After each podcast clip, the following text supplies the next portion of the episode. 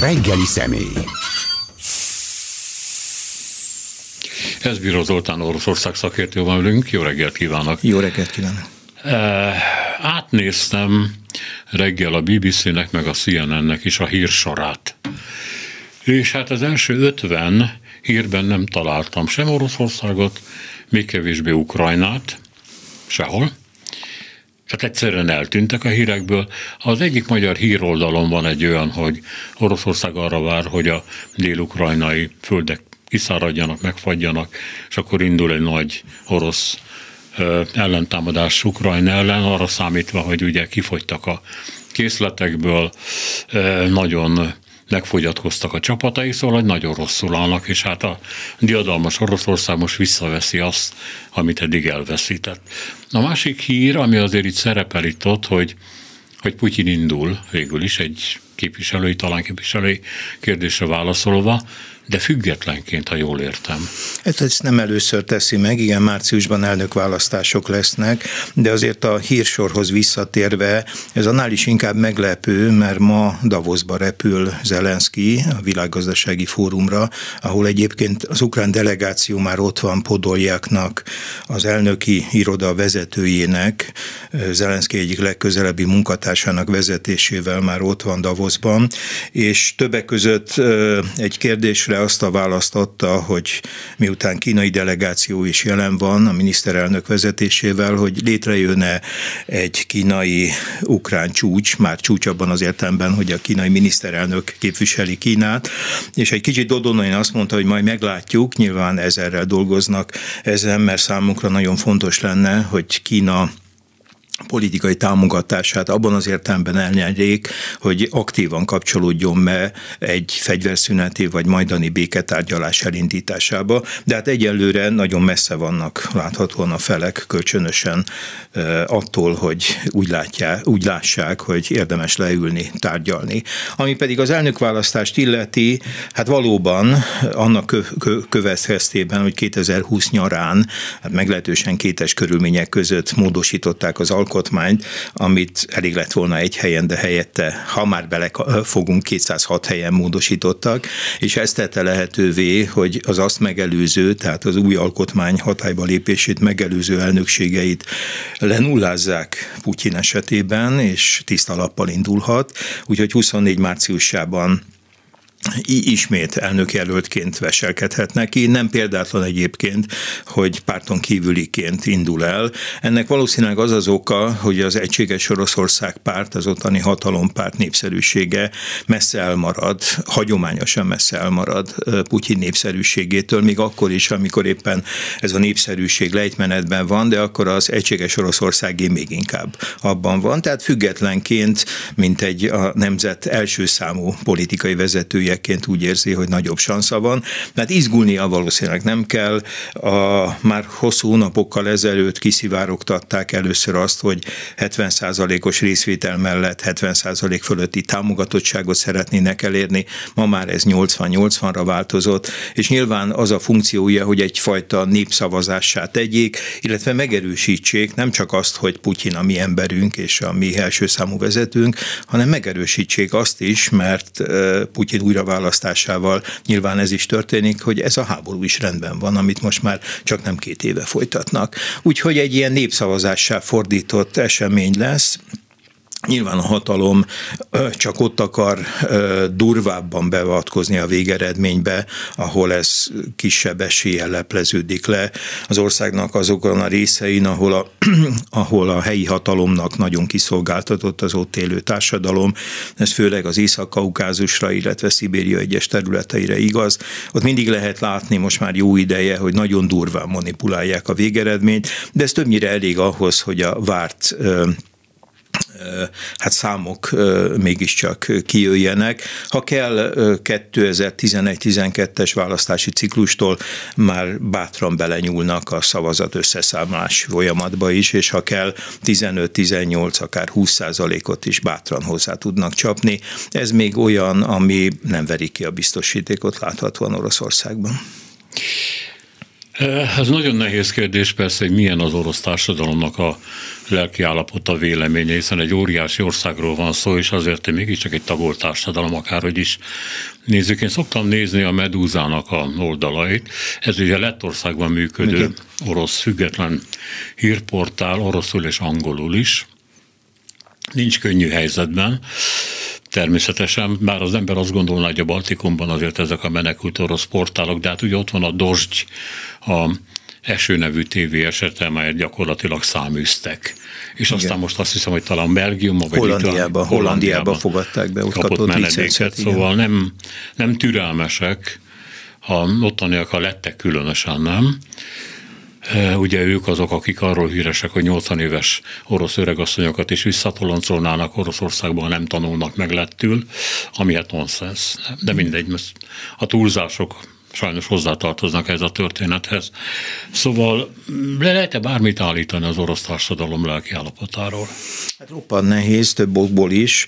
Egyrészt autokráciákban a közvéleménykutatások eredményét ezt mindig érdemes óvatosan kezelni, különösen akkor, hogyha a kérdések lojalitásra irányulnak, tehát a válaszadó tisztában van azzal, hogy amit válaszol, az lényegében az államhoz, a hatalomhoz való viszonyomnak, aki nyilván és hát különösen erősen mutatkozik meg háborús körülmények között. Ennek ellenére azért valamit lehet sejteni, de például azt, hogy tartósan például az első másfél évben miért volt olyan magas a háború támogatottsága, hogy ebben karrierizmus, félelem, cinizmus, meggyőződés játszott a szerepet, erre vonatkozó igazán hiteles felmérésekkel nem találkozni, de néhány hónappal ezelőtt például a FCIOM, a három nagy közvéleménykutatóintézet közül az egyiknek az igazgatója.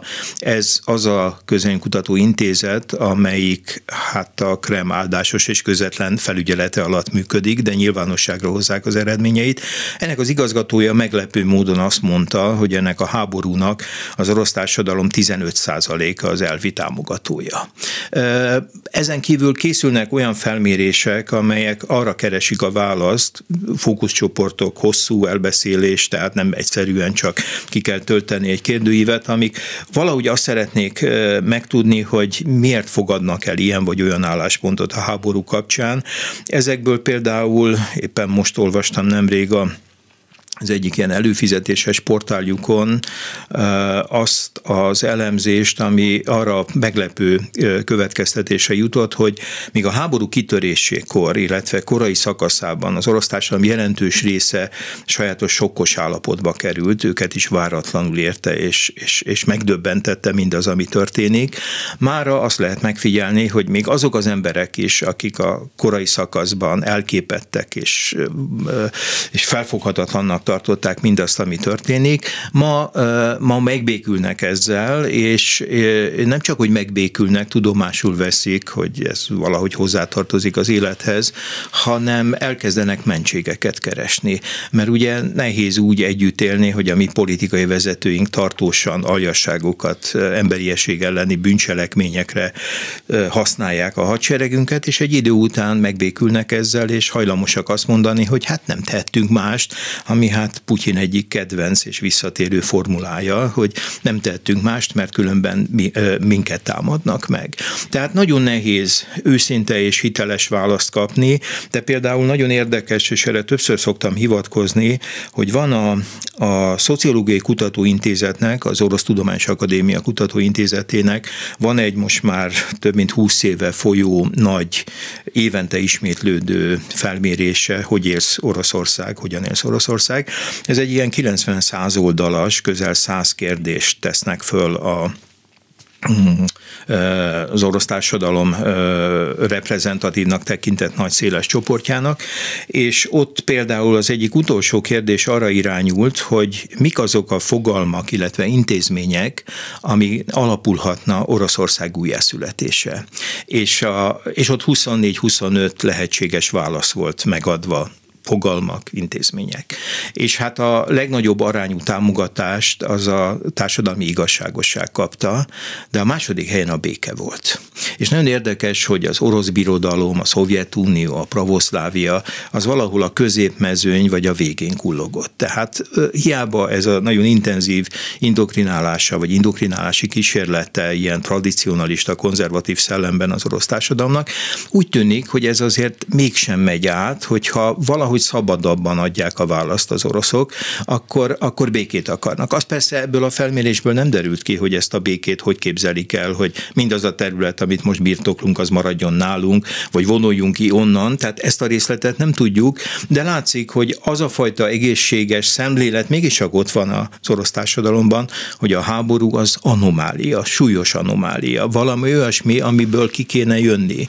De azt nem tudjuk, hogy milyen körülmények között. Úgyhogy pillanatnyilag talán az egyik legtalányosabb kérdés az orosz társadalom állapota, és ezen belül is különösen rejtélyes és talányos, hogy az elit hogyan viszonyul ehhez a történethez. Csak megfélemlítettségből tart ki Putyin mellett, lefizetik őket, egzisztenciálisan így érzi magát biztonságban, vagy van valami meggyőződés, ami hajtja őket. Egyébként, hogyha komoly tudományos lapokat olvas az ember, akkor meg lehet figyelni, hogy elképesztő szellemi fordulatot tesznek, nagyon intelligens, nagyon komoly tudású emberek is, és állnak be abba a retorikai keretbe, amit a politika fölkínál. Tehát itt sorra jelennek meg olyan komoly elemzések, hogy hát az orosz történelemnek a nyugatos korszakai, azok egyszer és mindenkorra a múlté, el kell felejteni, annak ellenére, hogy valószínűleg a 18. század elejétől az orosz történelem legjobb korszakai és legsikeresebb korszakai épp azok voltak, amikor a nyugattal nem konfrontálódott, hanem együttműködni tudott. Egyébként ez a közelmúltra is igaz, tehát a putyini 2000-től tartó időszakra is ez jellemző. Vagy amit a te egyik könyvedből lehet tudni, hogy éppen a cár, illetve az elit vezetésével készülöttek olyan nyugatos fordulatra, ami a bírósági rendszert függetlenítette volna, igen. Aztán ebből nem lett semmi. Hát elkezdik, de aztán a dolgok vissza. Nyugatról jött mindig, és hát az elitben mindig is voltak olyan csoportok, amelyek mércének, követendő példának a nyugatot tekintették. Voltak persze ebben csalódások, mondjuk az egyik legnagyszerűbb 19. századi gondolkodó és közíró, Herzen például, hát nyugatosként kezdi, és később ennek a későbbi paraszocializmusnak lesz az első megfogalmazója, ő csalódottságát ugyan 48-49-es európai események után jelenik meg az ő csalódottsága, de hát nagyon sokan vannak, akik a nyugat követésében, a nyugati minták és példák átvételében látták Oroszország jövőjét, és hát ez igaz volt egyébként a putyini korszak első két elnökségére mindenképpen, és hát most azt látjuk, hogy szellemileg is, és gazdaságilag is, politikailag is folyik keletre fordítása Oroszországnak. De hát te magad mondtad, hogy azt mondják, hogy felejtsük el. Ebben, mint az ember érez olyan keserűséget, hogy be kell árazni a rendszert, nem változik itt semmi, vagy ebbe állok be, ebbe az egy életemben, ami van, vagy pedig el lehet játszani a nyugattal ezeket az álmokat, csak nem vezetnek éppen sehova. És hát erre emlékeztet egy kicsit engem a kádárizmus, csak az a különbség, hogy az egy pici országban is nem, a kádárizmus nem követelt ideológiákat, nem kellett mondani semmit sem. Igen. Oroszországban ez nem így van. Igen, itt hát egyrészt ugye új ideológiák születnek meg, ma már egyáltalán nem az a még 2004-2005 idején születő ideológiám a visszatérő nagy keret, a szuverén demokrácia, ugye azt megelőzően az irányított demokrácia, ami hát egy enyhén szólva és egy furcsa eufémizmusa annak, hogy hát demokrácia, de azért a kereteket mi fogjuk meghatározni. A szuverén demokrácia, amit 2004-5-ben születik meg azt a két elképzelést volt hivatott kifejezni, hogy egyfelől visszanyertük szuverenitásunkat, talpra álltunk, a döntéseket nem nyugati hatalmak hozzák meg, hanem mi, oroszok döntünk a saját sorsunkról, és szuverén demokráciában az értelemben is, hogy mi döntjük el, hogy mit tekintünk demokráciának. És hát volt voltak lelkes publicisták, hát elemzők, akik ezt a történetet tovább feszítették, és egy harmadik dimenziót is adtak a szuverén demokrácia elképzelésének, nevezetesen, hogy hát voltak ebben a világban két szuverén demokrácia van, az egyik az Egyesült Államok, a másik az Oroszország. Az Egyesült Államok szövetségesei, nyugati szövetségesei, beleértve Japán, Dél-Koreát, hát lehet, hogy demokráciák, de hát szuverénnek semmiképpen. Kína lehet, hogy szuverén, na de nem demokrácia. Ezzel szemben itt van Oroszország, amelyik demokratikus is, és szuverén is. És hát ebből jutottunk el, hogy most már civilizáció, orosz civilizáció lesz az a keret, mert hogy arra nekik azért figyelni kell, mert a 18%-a azért az orosz társadalomnak nem orosz, tehát az Oroszországi Föderációból nem akarnak orosz föderációt csinálni, mert abból csomó probléma adódna, és helyette ez a civilizációk civilizációja, vagy orosz civilizáció, most ez a fogalmi keret az, amelyik hát valahogy próbál egy ilyen intellektuális alapot adni mindannak, ami történik Oroszországban, aminek az egyik legfontosabb és leglátványosabb eleme a nagyon határozott elforgatása nyugatról, sőt nem csak elforgatása, persze politikai és gazdasági értelemben ez folyik, hanem egyfajta kitartó és tartós konfrontációra való berendezkedés is egyben. Az úgynevezett nemzetbiztonsági szakértők, újra kezdem. Tehát a nemzetbiztonsági szakértők azt szokták mondani egyébként, hogy ebben a beletörődésben, amit az orosz társadalom mutat, ebben benne van az is, hogy hát jó ideig nem oroszok haltak meg a frontokon, hanem ugye tudjuk, kisebbség, Dagesztán, nem tudom, mindenonnan. Nagyon szegény vidékekről vittek el fiúkat, akik aztán támogatták a családjukat a zsoldból, vagy éppen, ha meghaltok, akkor a család pénzt kapott. Ez még mindig igaz? Mindig igaz, sőt, hát az is feltűnő, hogy továbbra sem akarnak egy újabb mozgósítást elrendelni, ugyanakkor látható, hogy azok a mozgósított fiatal és kevésbé fiatal emberek, akik már jó ideje ott vannak a fronton, ők nem térhetnek haza. Ezért lehet látni, hogy az asszonyaik, feleségek, anyák időről időre itt-ott tüntetnek, és azt követelik, hogy a bizonyos időt leszolgált fronton harcoló rokonai kerüljenek vissza.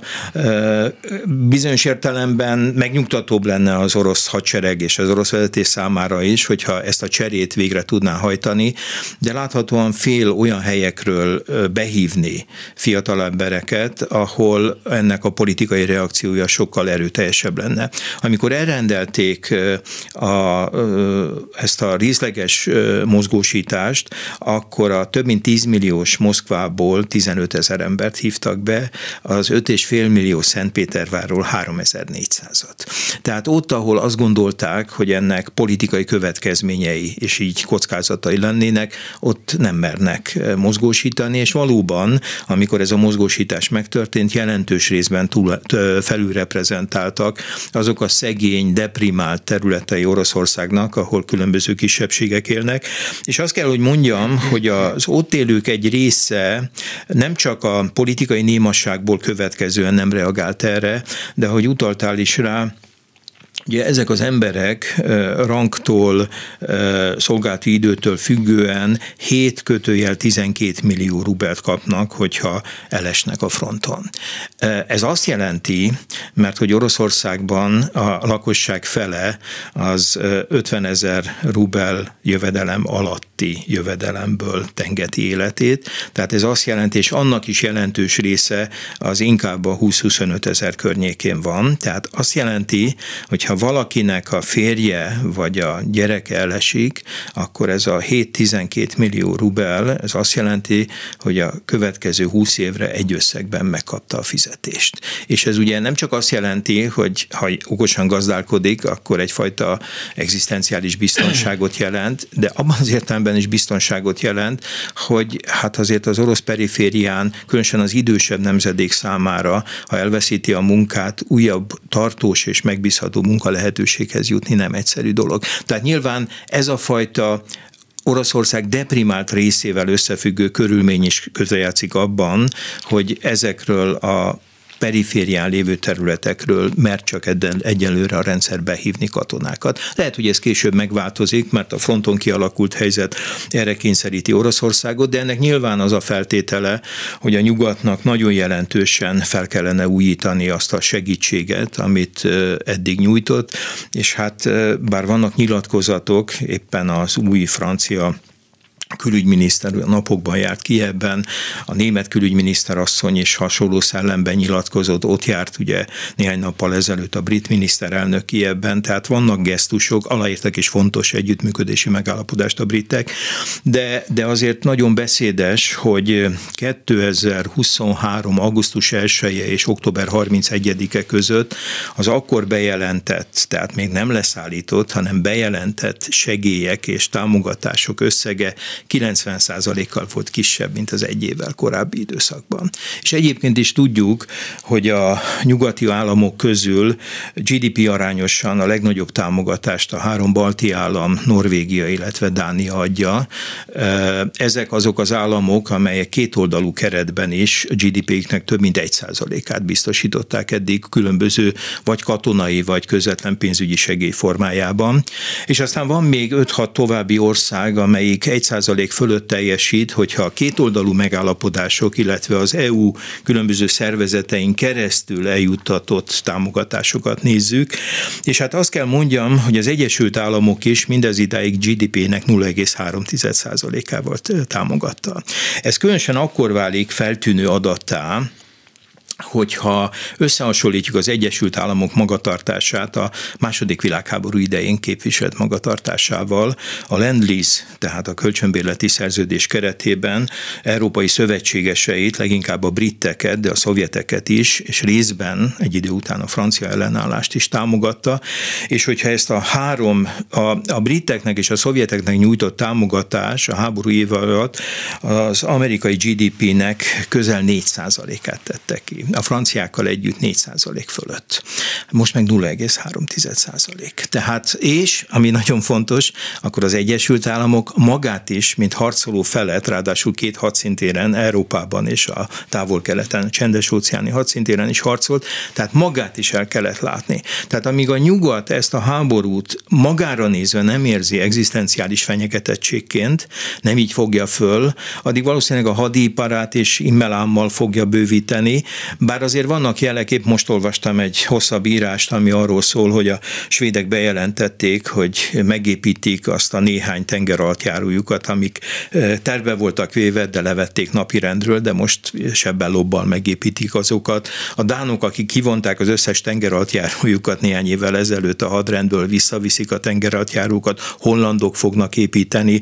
Az oroszok is tengeralattjárókat építenek, 2030-ra 50 ilyen tengeralattjárójuk lesz, dízel, illetve nukleáris hajtású, de az amerikaiaknál már most 57 van, és ők is fejlesztenek. Tehát látható, hogy azért a világ reagál arra a katonai költségvetések növekedésében, de úgy tűnik, hogy ez egyenlőre rövid távon nem akar megmutatkozni az ukrán harctéren, pedig ennek azért lenne óriási jelentősége, mert hogyha ezek a támogatások megérkeznének Ukrajnába, ennek következtében néhány látványos katonai siker is bekövetkezne, az az ukrán társadalom lelki állapotára is visszahatna, mert azt azért lehet látni, hogy az ukrán társadalom kezd belefáradni ebbe a háborúba.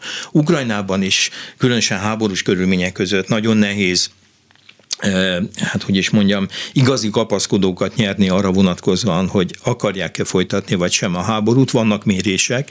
2022 végén több mérés is volt, ott 90% körüli volt azok aránya, akik hallani nem akartak területi engedmények árán a háború befejezéséről. Most van egy Rating nevű, nagyon tekintélyes ukrán közönkutatóintézet. Ennek a mérése, néhány héttel ezelőtti mérése azt mutatta, hogy 44% már hajlandó lenne belemenni ilyenbe, 48% még mindig folytatná, semmiféle engedményről nem akar hallani, de hát mutatja, hogy jelentős a változás, és ezt visszafordítani csak akkor lehetne, ha lennének sikerek, és a sikerek feltétele a nyugati támogatás jelentős növelése lehetne. Hát érdekes lenne egy bontás mondjuk a Krím és a Donbass között, hogy lehet, hogy a Donbasszonban elengednék, mint a Krímet, nem tudom. De hát mindegy is. Azért kezdtem ezt a beszélgetést azzal, hogy Ukrajna eltűnt a térképről. És hát ez egy nagyon... nagyon szomorú és riasztó dolog, főleg azután, hogy az Egyesült Államok bejelentette, hogy nemhogy csökkenti, hanem hogy nem ad több segélyt, mert nem tud, mert hogy az elnök ugye érthetetlen módon fogja lett egy olyan dilemmának, amit a republikánusok képviselnek, hogy oké, támogatjuk Izraelt mindenképpen, Ukrajnát meg, de abban az esetben, hogyha délen a határon rendet teszel. Most én megnéztem a közvéleménykutatások szerint, hogy mit gondolnak az amerikaiak Bidennek arról a politikájáról, ami egy nem politika, egy apolitika, hogy tudnél, itt nem csinál semmit. Igen. A bevándorlókkal 44%-ra ment le a támogatottsága. Érdeke lenne, és nem tesz semmit. Igen, és közben megkaphatná pénzeket Ukrajnának. Tehát nem nagyon lehet érteni ezeket a dolgokat. Hát sajnos nem vagyok amerikanista, így nehezen tudnám ezt a történetet kommentálni, de valóban arról van szó, hogy még tavaly késő ősszel beterjesztettek egy olyan elképzelést, ami 106 milliárd dollárról szólna, és ebből 61 milliárd az Ukrajnának nyújtandó támogatás lenne, a fennmaradó rész pedig Tajvannak, illetve Izraelnek jutna. Összekapcsolták abban bízva, hogyha ezt a három országot összekapcsoljuk, akkor nagyobb az esélye annak, hogy a republikánusok ellenkező része is hajlandó lesz megszavazni, nem történt meg.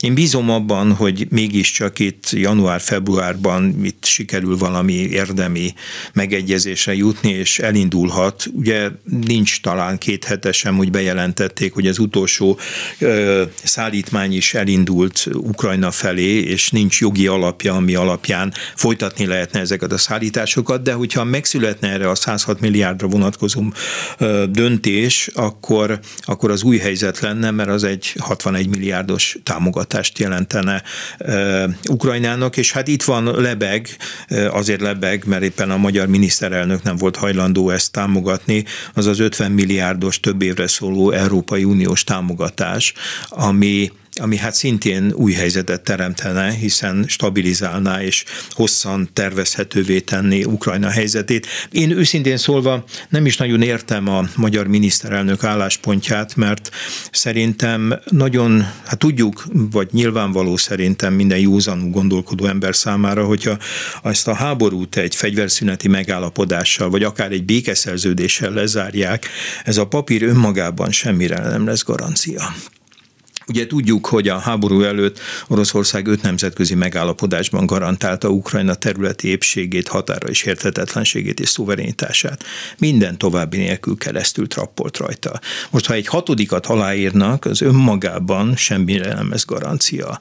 Nekem az a feltételezésem, hogy egyetlen egy komoly garancia lehetne, és azt hiszem, hogy az ukránok akkor mennének bele, például abba, nem tudom mikor, de bekövetkezhet az a helyzet, hogy bizonyos területekről átmenetileg lemondanak, ha ezért cserébe olyan kemény biztonsági garanciát kapnak, ami garantálja számukra, hogy a háború nem fog kiújulni. Én ilyen biztonsági garanciának csak gyors felvételét a NATO-ba látom.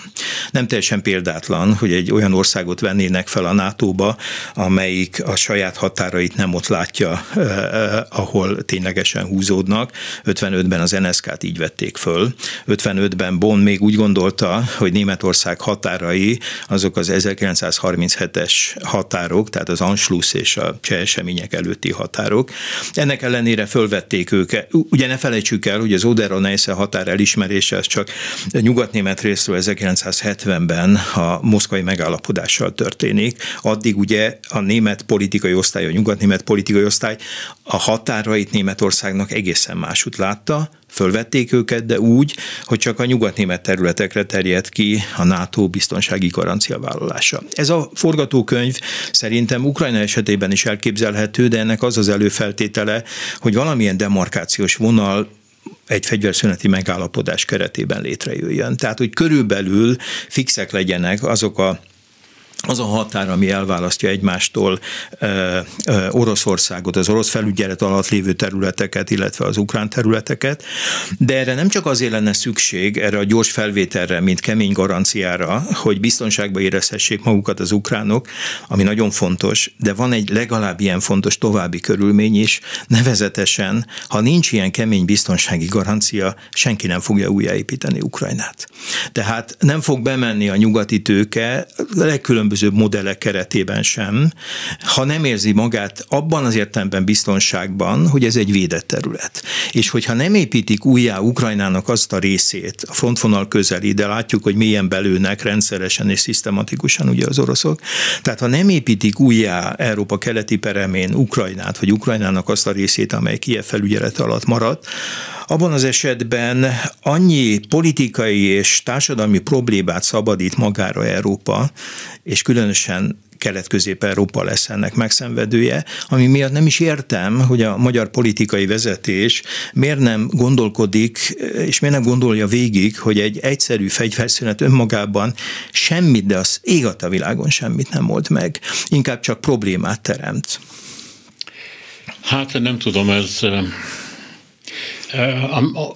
Arra reagálva, amit mondtál, hogy tudnélik a NATO-ba való belépés, de hiszen jó, még valamennyire Svédországot az ember érti a török nemet, az eddigi nemet, hogy valóban ott a kurd munkáspártnak a aktivistái jelen vannak, és hát elég vagy voltak, és hát eléggé durva módon tudtak megnyilvánulni, és értem, hogy a nyugat egy része terrorista csoportnak ismert el a munkáspártot, de hát Finnország. És mégis ellene is ment a dolog. Hát gondolod, hogy megszavaznak a törökök Ukrajnát, vagy a magyarok? Én hát azt gondolom, hogyha ugye nagyon nehéz a jövőre, tehát hogy milyen körülmények és milyen állapotban lesz akkor Ukrajna, milyen helyzetben lesz akkor Oroszország. Ugye majd érdemes lesz egy kicsit az orosz gazdaságról és orosz kilátásokról is beszélni. Szóval nagyon nehéz, hogy mikor jön el az a pillanat, amikor a felek hajlandóak leülni ismét és tárgyalni, és aztán milyen megállapodás születik. De hát én azért könnyen elképzelhetem, hogy a nyugat is felismeri, hogy itt világos, egyértelmű és tartós helyzetet kell kialakítani. És ha ezt a felismerést elementáris erővel érzi át, abban az esetben szerintem sem Törökország, de még kevésbé Magyarország nem lesz akadálya, hogy fölvegyék, hanem meg fogják találni. Szóval, de még egyszer mondom, ahhoz kell az az új érzelmi állapot, hogy ennek a súlyát, jelentőségét, egzisztenciális kockázatait, ami a nyugatot is érinteni, átéljék. Ha nincs ez meg, akkor valóban hát packázni lehet hosszú időn keresztül, de akkor gyakorlatilag egy prolongált bizonytalanságot teremt a nyugat itt Európa keleti felén. De hát leszámítva az első 5 percet, amikor Amerika azt mondta Zelenszkijnek, hogy menekülj. Igen. Ezután az 5 perc után, amikor kiderült, hogy az ukránok ellenállnak, akkor a világ ettől visszhangzott, hogy kiállunk az ukránok mellett, az ukrán hősök. Ukránokat hívtak meg, akik New York utcáira ranzoltak virágokat. A nyugat azt mondta, hogy veled mindörökké. Tudjuk, hogy Oroszország térnyerése bennünket is veszélyez. Megvolt ez. Igen. Hova lett? Ezt kéne visszaépíteni? Hát valahogy ezt kéne visszaépíteni, és hát nyilván ez a demokráciák egyik idézőjeles korlátja, hogy folyamatos politikai küzdelemben kell ezt a társadalmi többséget fenntartani, kialakítani, és hát vannak populista politikusok, akik a bonyolult dolgokat mindig egyszerűen tudják előadni, és nagyon megnyerőek tudnak lenni, és hát nyilván ezek a társadalmak belefáradnak, vannak problémáik, és ezek a politikusok nem államférfiként gondolkodnak a jövőről, hanem rövid távú elképzeléseik vannak, és nagyon hatékonyan tudják befolyásolni a társadalom egy részét, és miután újra választani kell magunkat, akkor elbizonytalanodnak azok is, mert hogy egy dolog, szép dolog bizonyos elveknek a képviselete, de hát a politika az mégiscsak a hatalomról szól, és a hatalomban maradás is egy nagyon fontos szempont. És hogy lehet ezt a két szempontot kombinálni, nagyon hatékonyan leküzdeni, felvenni a versenyt, a politikai küzdelmet, a populista szó szólamokkal szemben a társadalom tartós és megbízható többségét magunk mögött tudni, és egy tőlünk esetleg távol eső országot támogatni. Egyébként nagyon érdekes, hogy például a norvégok képesek voltak arra is, hogy azt a szabályt is módosítsák, ami az olajalapok kezelésére vonatkozik. Tehát felszabadították, az a tiltás megszűnik, hogy az olajalapokból ne tudjanak háborús célokra finanszírozást folytatni. A norvégok megtették, pedig hát fönn északon egy nagyon kis szakaszon határosak a második világháború óta a Szovjetunióval. Ők valahogy ezt átérzik. A dánok ezt valahogy átérzik. Az érthető, hogy a három kis balti állam átérzi. És hát tegyük hozzá, hogy ugye a segítségnek három formája van. Van a közvetlen haditechnikai, tehát fegyverszállításban kifejeződő segítség, van a közvetlen pénzügyi segítség, van egy humanitárius segítség, és van egy ezen túli segítség, amiben hát leginkább a baltiak, még inkább a lengyelek, ezen kívül a németek vannak élen a menekültek befogadása. Ez is nagyon jelentős költségként nehezedik ezekre az országokra. A legnagyobb tehertétel eddig 15-16 milliárd euró, hogyha jól emlékszem, azt német Ország vállalta, de 10 milliárd fölött van a lengyelek tehervállalása. A méretükhöz képest nagyon jelentős tehervállalást látunk a három balti államnál is, és némiképp számomra meglepő módon ott van az élvonalban Csehország is. Tehát a Cseh Köztársaság is jelentős terhet vállal így magára. Kiszámították, hogy egy ukrán menekültnek az éves támogatása átlagosan Európában 10 000 eurót jelent. Tehát nem kis pénzről van szó. Na de meggyőzni az embereket, akiknek hétköznapi problémáik vannak arról, hogy tőle több száz vagy több ezer kilométerre folyik egy háború, és az téged is érint, hogyha amúgy fog befejeződni, és nem így, hát az nem egyszerű feladat, és sokkal könnyebb azt mondani, hogy miért ezeket az idegenek, mi közünk van hozzá. Ez a szlávok belső háborúja, mint ahogy a magyar miniszterelnök is volt egyszer mint képes. Mint ahogy Puskin is megírta ezt. Igen, szóval, hogy igen, és hát még azt is hallottuk ugye a magyar miniszterelnöktől, hogy most már új mindegy, hogy ki kezdte, tehát hogy hát elképesztő dolgokat lehet politikusoktól hallani, amelyek hát ilyen rövidtávú hatalomtechnikai célokat szolgálnak, és csak egy kicsit is hosszabb távon nem gondolnak bele magatartású politikájuk lehetséges következményeibe.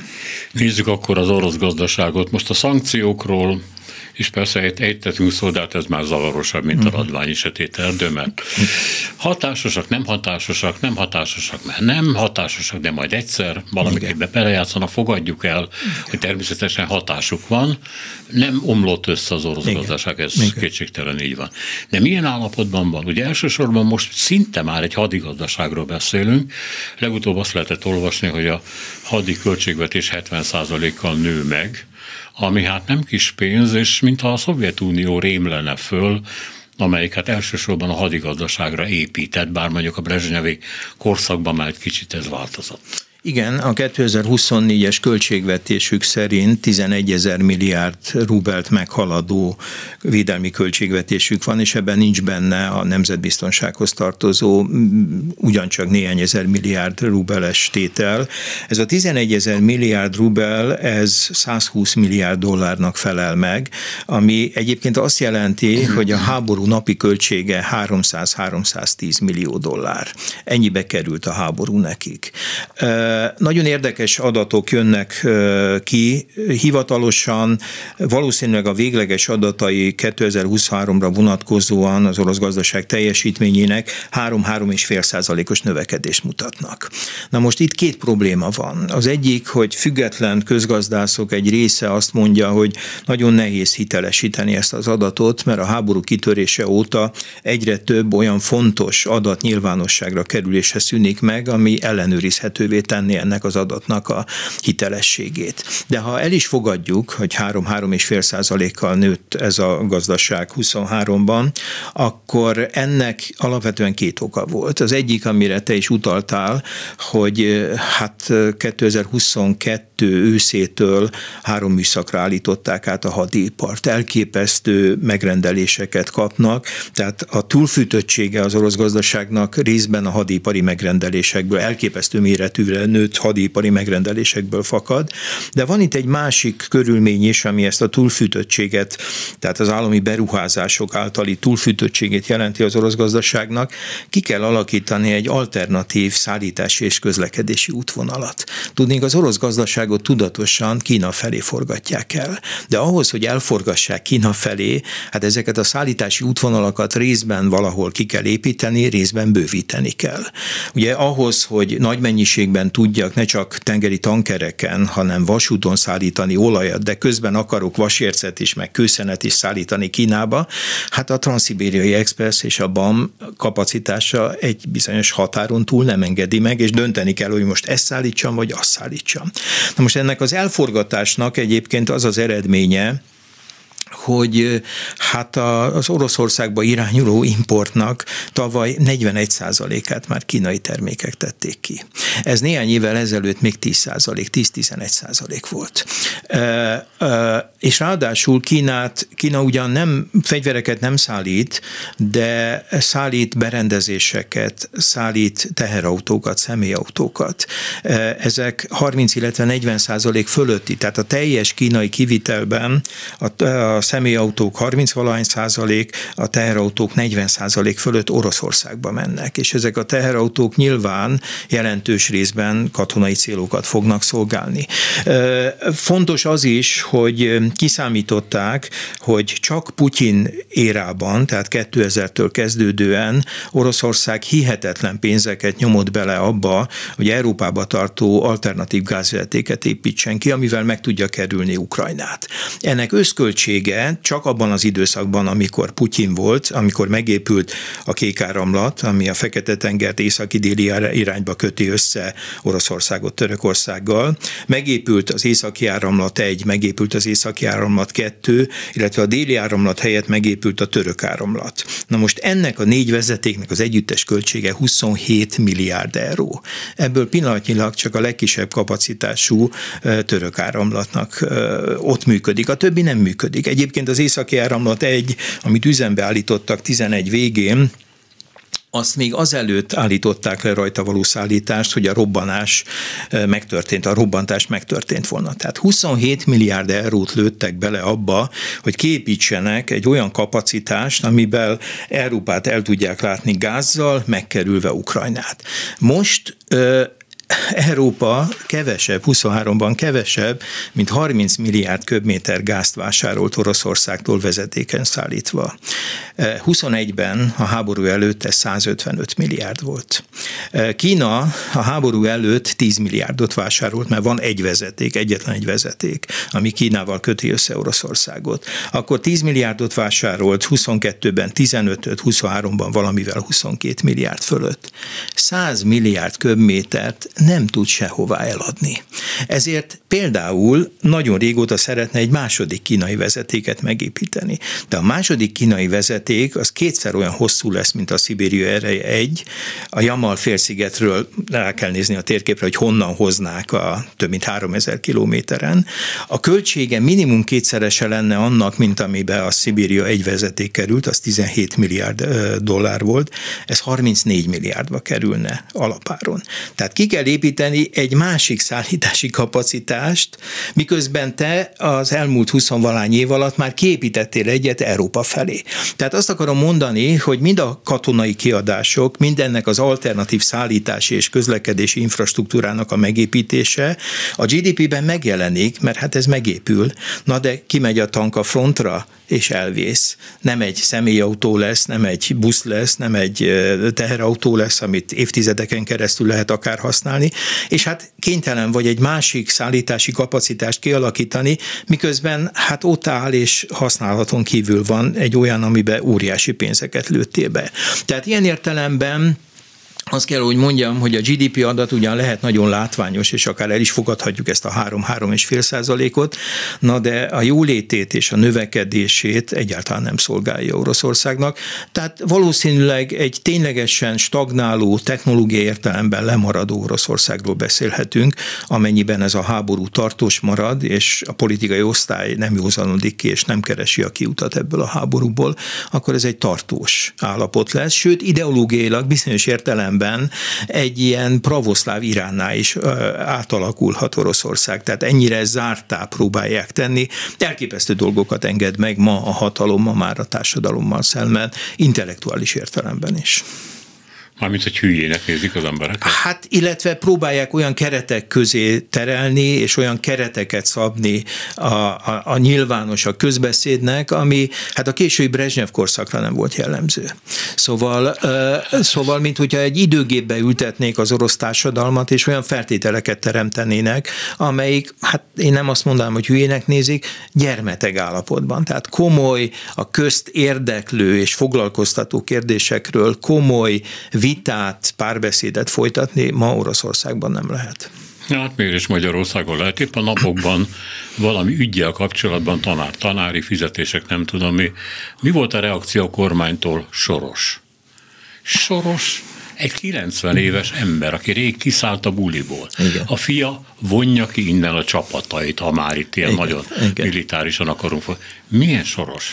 Így van. Na de hát az abszurditások, hát most mondjam azt az abszurditást, hogy megszüntetik a művészettörténet oktatást. Most én elképzelem azt a helyzetet, hogy ülnek komoly arccal emberek egy asztal körül, és egyszer csak valakinek eszébe jut, te, minek ez a művészettörténet oktatás? Ugye? Tehát, hogy annyira abszurd a dolog, hogy egy nemzetet a saját kultúrájának megőrzésében többek között közvetlenül ez a tudás is segítené, miközben ugye nap-nap után más se hajlunk, mint a nemzeti kultúránk megőrzése, és aközben emberek komoly arccal azt tudják mondani, hogy minek ez a rajzoktatás, meg minek ez a művészettörténet. És ki az a Munkácsi, meg igen. ki az a Pál László? Így van. Magyar volt?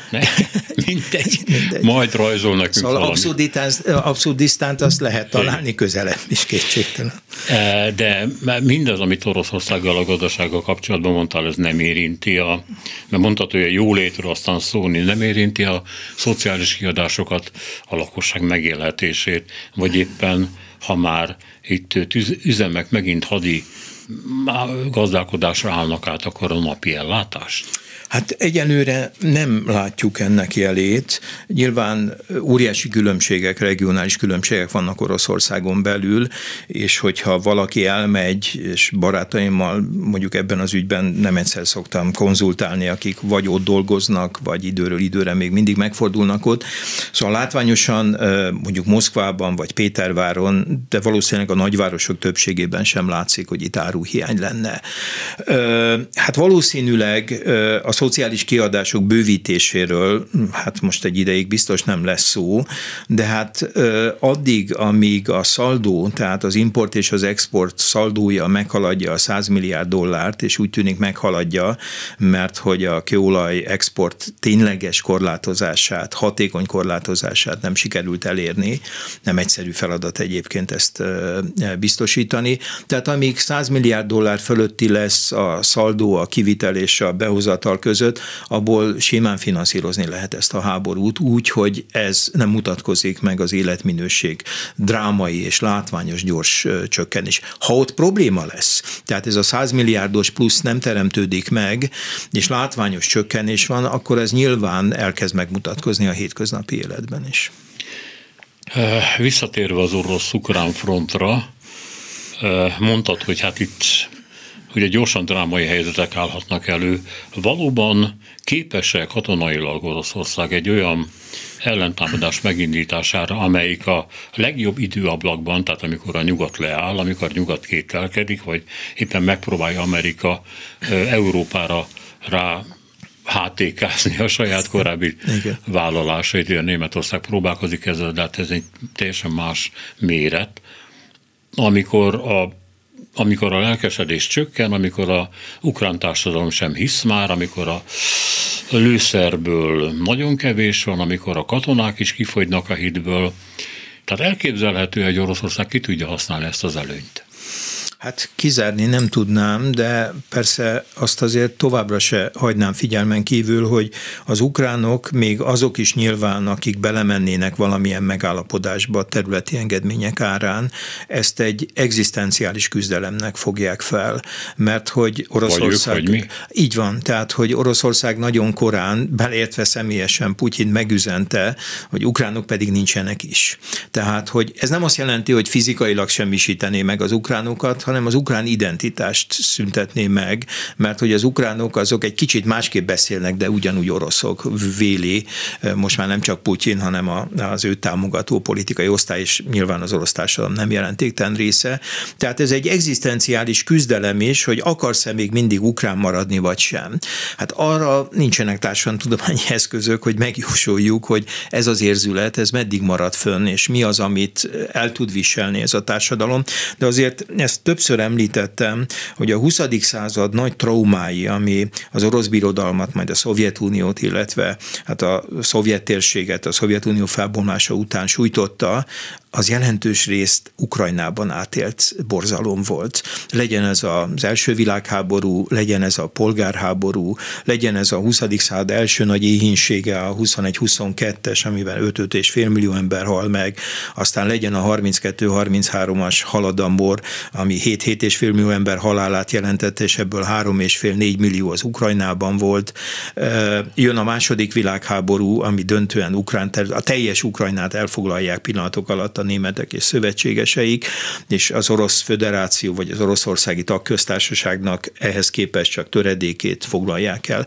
Tehát, hogyha végigmegyünk, és hát a 46-47-es újabb éhínség, amiben közel 1 millió ember hal éhen a háború következtében, mert nincs mit enniük. Szóval ezek a traumák, azok jelentős részben Ukrajna területén történnek meg. Tehát amikor ugye Európából gyakran mondják, hogy az orosz társadalom tűrőképessége az egészen máshol van, mint ahogy közép vagy még inkább Nyugat-Európában, azt kell mondjam, hogy az ukrán társadalomnak a tűrőképessége is, mert ugye a 20. század azért sok mindenre megtanította őket. Tehát ilyen értelemben nehéz megjósolni, hogyha elmaradnak a nyugati fegyverszállítások és támogatás, akkor az ukrán társadalom egy része hogyan reagál.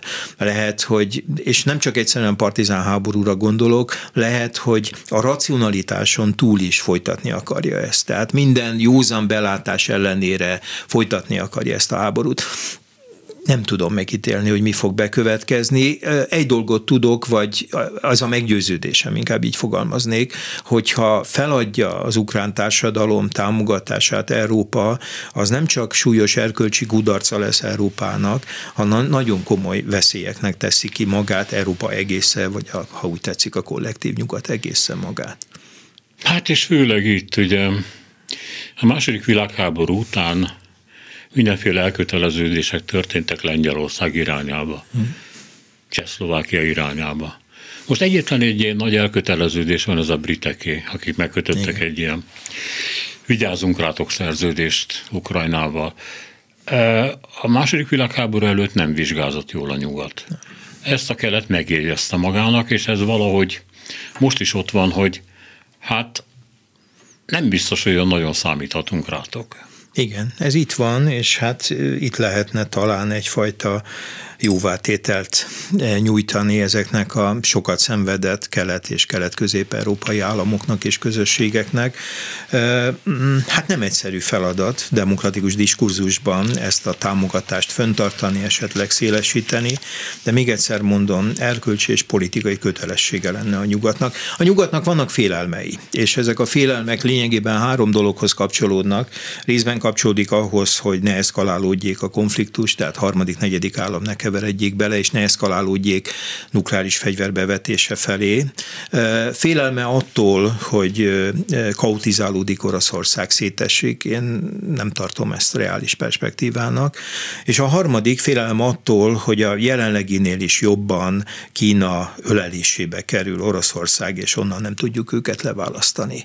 Én azt gondolom, hogy nem alaptalanak ezek a félelmek, de szerintem erősen eltúlzottak. És abban, hogy túl a belpolitika, politikai küzdelmein ez a három mondjuk stratégiai vízió és aggodalom is közrejátszhat abban, hogy ez a támogatás nem akkora, nem olyan gyorsan jön, nem olyan átfogó, mint amilyen egyébként a nyugat képességeiből, gazdasági erejéből következhetnék. Köszönöm szépen, hogy itt voltál nálunk. Én köszönöm a meghívást. Sz. Bíró Zoltán Oroszország szakértő volt a reggeli vendég. Selmeci János, Csorba László, Barokk Kármen, Zsidai Péter, Bencsik Gyula és Szénási Sándor köszöni a ma reggeli figyelmüket is. Minden jót!